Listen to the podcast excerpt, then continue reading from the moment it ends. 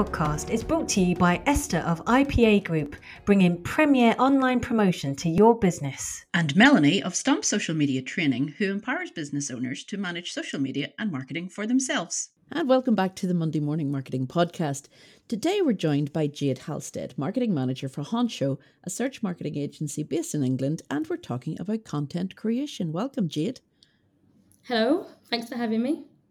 You're very welcome to be here with us. So, explain why you work in content creation. Why is that your field of interest rather than anything else in marketing? So, for me, content marketing is all about emotions and understanding your customer. And I absolutely love human psychology, neuroscience, um, and I love the way that it ties into marketing. So for me, content is the first port of call or the first place where people are going to find you. And it's from, yeah, it's from that content that if you're doing it really well, you don't actually need to spend loads of money on advertising or etc. Like that organic content um, can be really powerful. So yeah, that's why um, that's why I absolutely love it. Now, content creation typically is one of the hardest pieces of marketing that people have, isn't it? It's, it's the most frequent question that I get from somebody is what on earth do I put up? How do I put it up? How often should I put it up? Um, so, how do you come to the conclusion on what kind of pieces of content are required and which platforms they go on?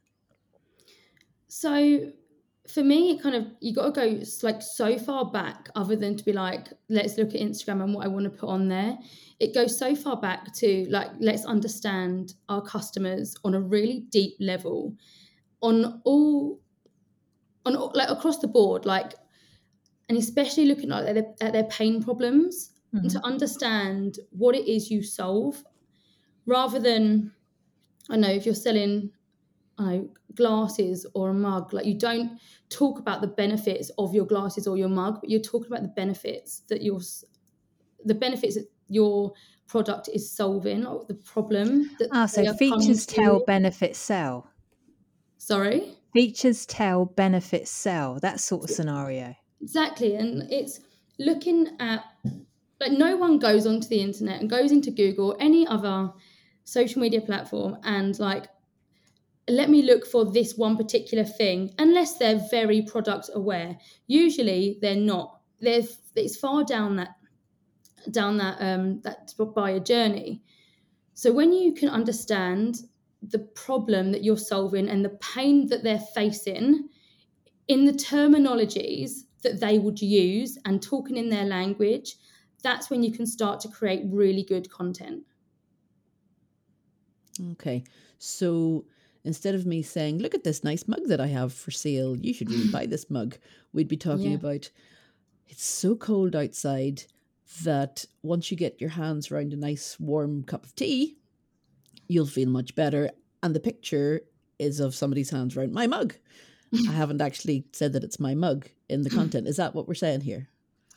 Yeah, you can be saying that. But yeah, it's, it's that problem. So if you're taking, say, a hiker and they hike six hours to the top of a mountain and their tea's cold. Like, interview that customer, understand exactly what it is that they're facing.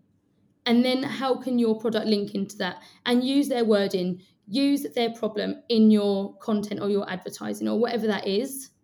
Um, yeah, rather than, oh, this keeps it warm mm-hmm. if, if, that makes sense. Mm. Like, so for an example, recently I purchased so much um, like hair stuff to help my hair grow, and I wasn't searching. I can't remember the company that I bought it from in the end. Oh, UK Lash. I wasn't typing in UK Lash hair solution or whatever it's called. I was typing in, how do I get my hair to grow? Or how do I stop my hair from being so brittle? Or, you know, and that's my problem. And right. the words I would use are I absolutely hate my hair. Like, it annoys me that my hair keeps falling out. It annoys me that I twiddle my hair all the time and it keeps snapping. Like, how can I stop that? Like, how can I stop my hair snapping when I twiddle it all day long? You know, Uh, So- stop twiddling it. that's why it's in braids. I did So- wonder. Otherwise, I'd sit there twiddling it all day. And create content around those problems, like, um, is going, I'm going to relate with it so much more than this helps your hair grow. You know? okay, so And say we have like sorry we've got a lot of people that listen to us that are just starting out or that have really Mhm. really small businesses and maybe they Yeah. don't have very many customers to go and interview where should they start with one customer that they have. I would say so it doesn't need to be hundreds of customers. They it just needs to be some really in-depth questions or conversations with your customers. It could even be like even 10. So there's some there's um some marketer, I can't remember his name off the top of my head, but says one customer interview is worth a thousand surveys. It's because you can actually go into depth with that person and you can ask them about their journey, ask them what their first thought was, where they first started researching. And then when did they go after they researched that? Like how long did it take them to actually buy? Because honestly, it took me, I know, three months before I started buying the hair product that I wanted. So that one in-depth conversation that lasts, say, half an hour, it can be so valuable to you, but not many people do it. Hmm. Yeah, I've got to agree with you there. Um, it's especially when you first start with a business, you find talking to your customers actually quite hard. Um, at, first of all, you don't want to look like you don't know what you're talking about. And secondly, you don't want to leave a lasting impression that you're unprofessional, that you Mhm. don't understand what their problem is. Um, and I remember um, I, I actually did this this questioning your client your customer. I did that four years ago. Okay. Um, Mm. I, and that was the first time I did it. That's completely true. business- yeah you're now in Completely true. business what nine years melanie Um, nine years, ten years later this year. Yeah. Mhm. and but previous to that um it was me guessing. Mhm. and previous and, and also on top of that it was me um looking at testimonials. Looking at testimonials and, and and seeing the language that people were saying oh out of this session i got this this and this. Fantastic amazing. I was like really? You got that? Oh oh okay and then i saw that you know several people were saying the same thing and i was like interesting okay and my language changed about how i was promoting and what i was saying about my business because this is what people were actually getting out of it is that the sort of thing that you would use Absolutely. So there's two things I want to add here. So just to the second point, you need to use your buyer's language because Yeah. that's what they resonate with. And unless you interview like actual face to face or Zoom or even on the phone, it, have conversations with your customers. You do not know the language or the terminology they use. No one in a survey writes how they speak and they go into the depth that we need. And the, yeah, the same with polls or any other way of collecting the, this feedback or even testimonials. Like, I don't write in a testimonial the, the journey I went through, the pain I went through, the research, the YouTube videos, the all of that. that- I don't put it into a testimonial. So you actually don't know what I'm going through from the minute I realize I have a problem or a pain that needs solving to buying your product. Um, and there's one other thing I wanted to say. I think it was along the line of people like they they don't interview early enough. Hmm. They had this fantastic product, but they market it wrong. Where you could change the way that you talk about it to to solve someone's problem, it could completely change your your business. It could make or break the product. So the earlier people interview, the better. Yeah, um, I remember being at a, a networking event, and it there was um, one of the guys that was that was there doing a sixty second pitch was saying things. You know, he's he's a hypnotist, and he was saying things like, you know, I help your child get through exam anxiety, and that resonated with me as a mother who had a child going through exams. I was like, I did not know that I needed your services, or maybe my child needed your services until this minute, even though I'd known him for like three, four years. It's like, how did I never twig that that was also something that you could do? You know, so it's not until somebody might have said to him, Oh, that was great. You know, you really helped my child, that he then used that in his, you know, in his pitch or in his in his marketing and that's only then that I realized that I might have had that pain point. You know, so you never actually realize. Sometimes, as a customer, you don't even realize what your pain points are until the company says, We help you with this. It's like, Whoa, you read my mind, you know? So, I wanted to ask you, Jade. Another point I see frequently is, is uh, and hear about actually frequently is how many times people should post about something. Uh, people feel very self conscious about putting up the same content. Um, and and how do you feel about sharing other people's content as well? Is there any relevance there? Um, you, uh, just quick question: Are you referring to social media content right now? Social media, yeah. Um, I mean, I know we could talk about the whole marketing plethora, mm-hmm. yeah. Um, but right now, just social media. Yeah. So I would say on that, um, there is no harm in supporting other people and sharing their content if it is relevant to your audience. You know, there is enough opportunity in this world for everyone to win if they do it properly, and I truly believe that. Um, and then in terms of sharing, share as often as you like if you are not posting for the sake of posting. Post because it adds value. Post because your audience audience wants to see it. Or even if they don't know they want to see it, it's going to add value to their life, to their day, to solving their problem. Is what I would say. But it also like your social media followers only they follow you because they're aware of you hmm. and they're usually aware of the problems that you solve. I feel like it gets a little trickier when you go out of the scope of people that you don't know when you're targeting new people. And that's when it gets when you have to be so spot on on the language that you're using and what you're posting. I would say that's more important than your generic social media page that that is organic and just your followers tend to see it. Okay, so sorry, you're talking up there about um, the language being used. Should companies then use a corporate language? Like I'm talking companies even as sole traders, solopreneurs, people on their own, jewelry makers, candle makers. Should they stick to like a corporate language or should they use the language of their their customers? So say you know obviously like we we build web design websites here so we could start talking jargon about css and cms and javascript and you know all these jargon words that a lot of people wouldn't understand.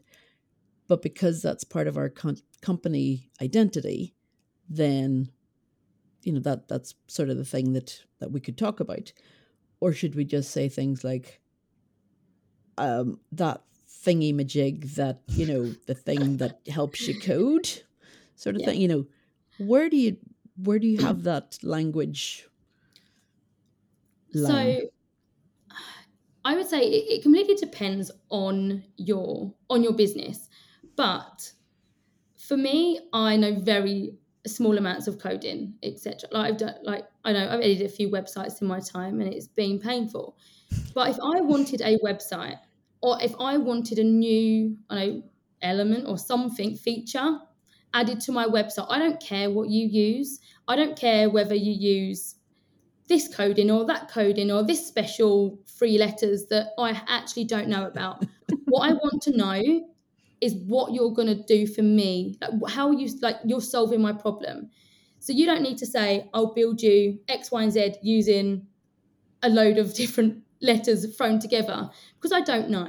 However, if you're going to say, I'm going to solve your booking system problem by making it easier for your for you to edit your bookings, for people to book, etc., in a really simple way, or you know, whatever I need, it's that. Like, or like, you don't need to know how we solve it, but we're going to stop you putting your hair out. You know, when it comes to web, when it comes to website design or website creation, you know, I'm going to stop you having arguments with your spouse because you're fuming because you haven't been able to do it for the last seven hours. That's what you're solving for me. I don't care how you do it. It is ultimately what I would say. However, depending on the business, you may not want to say that. So it sounded like a little bit of brand persona was being brought into the conversation there. But I think how much of, of being specific is, is a good thing in your messaging uh, when you're doing content creation? Or, I mean, you're trying to uh, understand who your customers are um, but so difficult if you've got lots of customers and i know esther does she's got i i'd say at least 10 customer avatars. Um, so does that mean she needs to write 10 separate posts on social on, obviously on the right on the correct social platforms answering different specific problems they have or can we be a bit more general or will, will that not work? So it's, it's tricky, but it's definitely worth experimenting with. However, I would say to make the most out of it, out of your social media, to try and at least target all of them at some point in that journey, uh, in their journey, because you don't want to start going too generic that no one cares. Hmm. You know, uh, because and you really do need to hone down on those on those individuals. But I suppose that's where it comes when segmentation comes into this, where actually your your social media could be a little bit more generic, but your advertising is so targeted, or your email com- campaigns are segmented, so no one receives the same email like across your um your personas.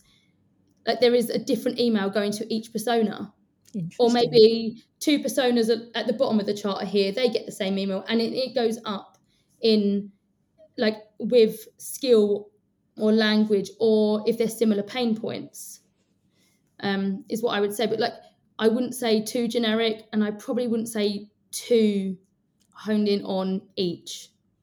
Very broad mm-hmm. answer, I know, but it's, it's worth experimenting with it. Yeah. So it's finding the happy medium. Mm. It's finding the happy point in the middle that you're not excluding some and including others.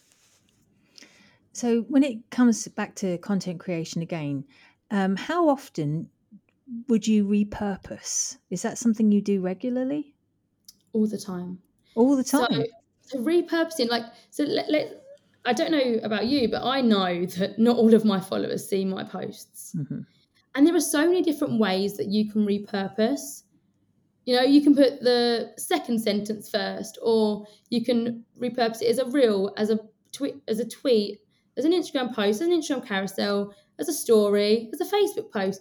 Like that, I, I feel like there is so many options and ways to diversify that piece of content that re like reusing it all the time if it's a good piece of content is beneficial okay. and what would you say to people who just use their content to sell and it's constantly buy from us, come to us, subscribe with us, do this with us. You know, there's constant, like, they're always in selling mode in their content across One, all boards. Like, I'm talking, yeah. you know, digital, I'm talking um, traditional. normal, traditional marketing.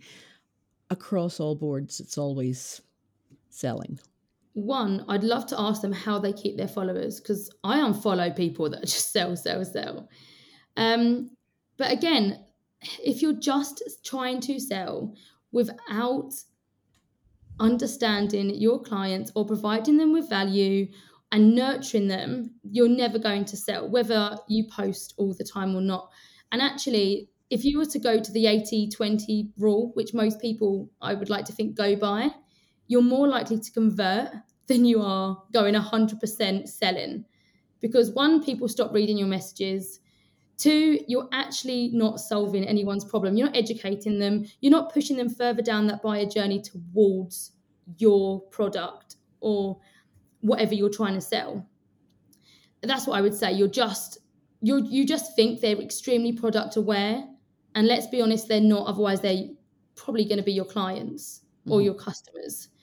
So by taking it back to like provide like creating content for people who are unaware or problem aware or like just as they go down further down that journey, like providing content for all different stages, for all different personas, um, is more likely going to help you convert than just trying to sell 100% of the time. Yeah. Okay. Well, thank you so much for discussing content creation with us today. We seem to have covered an huge area. I mean, when people speak to us, I don't think they really appreciate just how much is actually involved yeah. in this one element um, yeah. from language, m- messaging, platforms, customer avatars, brand personas. It's it's just vast, isn't it? Yeah, it's it, it, there is so much to take into consideration. But I would say if there's one thing that they take away from this is to interview your customers and create content for every single stage of the buyer journey, not just the final purchase stage. Brilliant. Okay that's a great takeaway to leave us with. And uh, thank you again, Jade, very much for being here.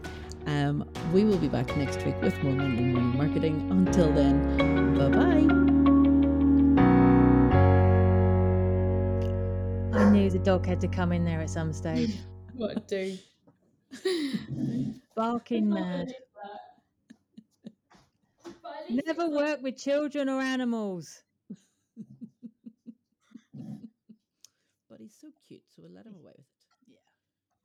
I tried to press the mute button, but it does work. I think it was me panicking, thinking, oh my God, maybe it doesn't work. So I do apologize. Hopefully, you can remove those few bugs.